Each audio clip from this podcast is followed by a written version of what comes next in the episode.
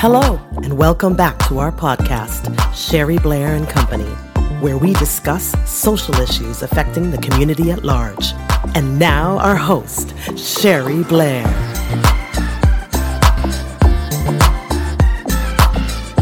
Hey, it's Sherry Blair bringing you a daily dose of positivity. We are in month nine. We're working on believing, achieving, and keeping up the momentum. We are really coming to the end of month nine.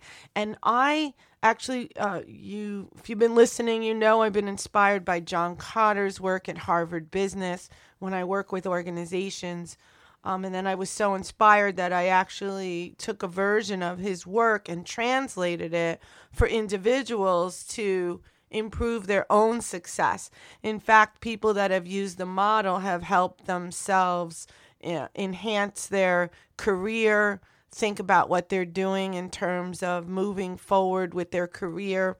Uh, some people have actually decided to change their career, start a business, do what they need to do in order to start that business.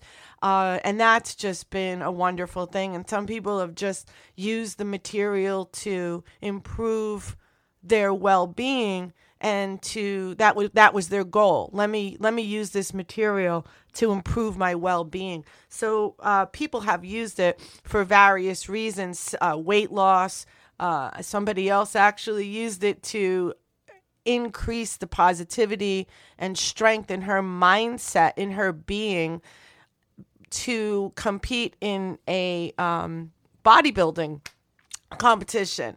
That's a shout out to Roxanne Miller. She was pretty amazing. So I derived uh, this, and um, I always love to shout out to people who have inspired me. So it's up to you to steer the course for the long term. You need to keep up the impetus, as if you don't, it's not going to stick. Without sufficient and consistent self leadership, the change process will stall and succeeding will become highly problematic for you.